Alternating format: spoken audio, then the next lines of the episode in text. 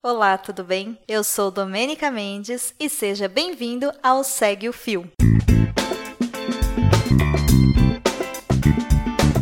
Esse é um programa do Midcast, onde são materializadas em formato de podcast as populares threads do Twitter, em episódios de no máximo 8 minutos. Se você não sabe do que se trata, thread é uma sequência de vários tweets abordando um tema específico, onde apenas 280 caracteres não são suficientes. Esse formato aqui é sempre com uma pessoa narrando, pode ser algum integrante do Midcast, algum convidado ou a própria pessoa criadora do fio.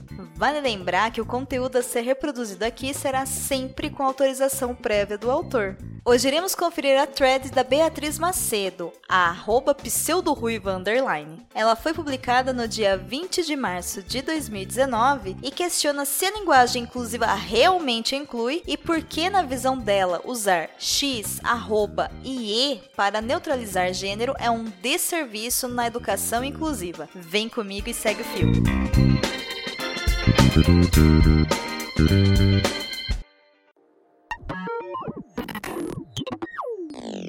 A língua pode reforçar sexismo?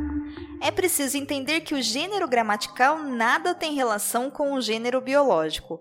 Um exemplo é que no português objetos têm marcação de gênero, por exemplo, a, mesa, o, celular, o que não acontece no inglês, e isso não significa que eles tenham gênero no sentido biológico. Criança é uma palavra feminina, mas todas as crianças são do gênero feminino? Há, porém, algumas decisões pessoais e com bom senso que podem substituir, como por exemplo o uso de termos como pessoal, galera, amigos e amigas e outras expressões que deem abrangência a uma quantidade de indivíduos, que foi exatamente como iniciei o meu tweet que virou palco de lacração quando usei o termo entre aspas pessoas. Porém, a própria funcionalidade da língua fica comprometida se nos preocuparmos em falar as palavras sempre com os dois gêneros. Usar o masculino para as formas gerais, entre aspas, todos, é fundamental para o funcionamento da língua. Se a cada palavra masculina tivéssemos de escrever a forma feminina correspondente, deixaríamos de falar o português e passaríamos a nos comunicar por repetições e ecos.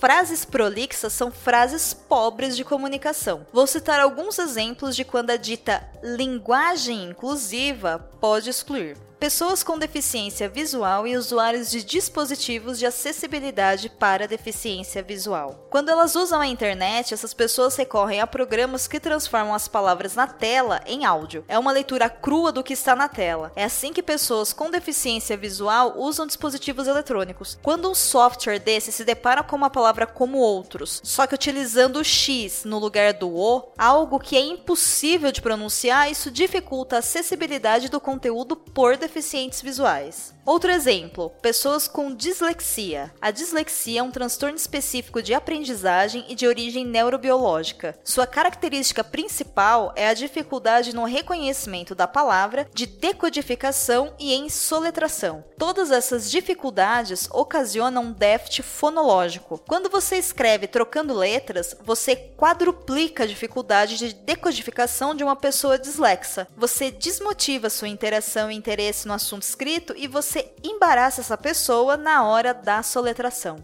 Mais um exemplo: pessoas semi-analfabetas ou em processo de alfabetização. Uma pessoa que tem estudado até a quarta série primária é uma pessoa semi-analfabeta. Ela lê com dificuldade, mas consegue decodificar a linguagem básica e a soletrar de forma crua. Quando você escreve trocando letras, isso é impossível de ser lido. Por mim, por você ou por qualquer pessoa. Além da fonética, tira completamente o sentido para o interlocutor e você dificulta ainda mais o entendimento e desmotiva o hábito para essas pessoas. Último exemplo: pessoas idosas e fora do viés acadêmico. Muitas mulheres batem na tecla dessa linguagem inclusiva militando pelas mulheres. Entendo o ponto, mas deixo aqui uma pergunta. Sua linguagem inclusiva chega na tia que limpa o banheiro da sua faculdade? A senhora que vende bala no trem, a moça que te vende o sanduíche na porta da universidade. Todas essas mulheres pobres, sem oportunidade de estudo já tão calejadas pela vida com isso, elas vão entender a sua mensagem caso vejam cartaz escrito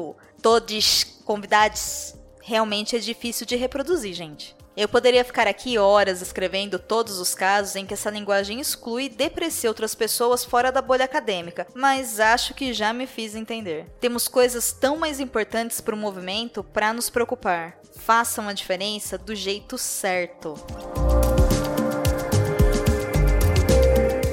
Lembrando que o link para a thread da Bia estará na descrição desse episódio. Se quiser me seguir no Twitter, o meu perfil é o arroba Mendes. Aproveito aqui e digo que esse episódio faz parte da campanha O Podcast é Delas 2019, uma campanha criada para fomentar e promover a maior participação de mulheres na mídia podcast. Aproveite e procure pela hashtag o podcast delas 2019 para encontrar outros episódios participantes. E se você curtiu mais um Segue o Fio ou tem alguma sugestão de conteúdo para esse nosso formato, é só mandar pelo Twitter ou Instagram no perfil do Midcast, o arroba.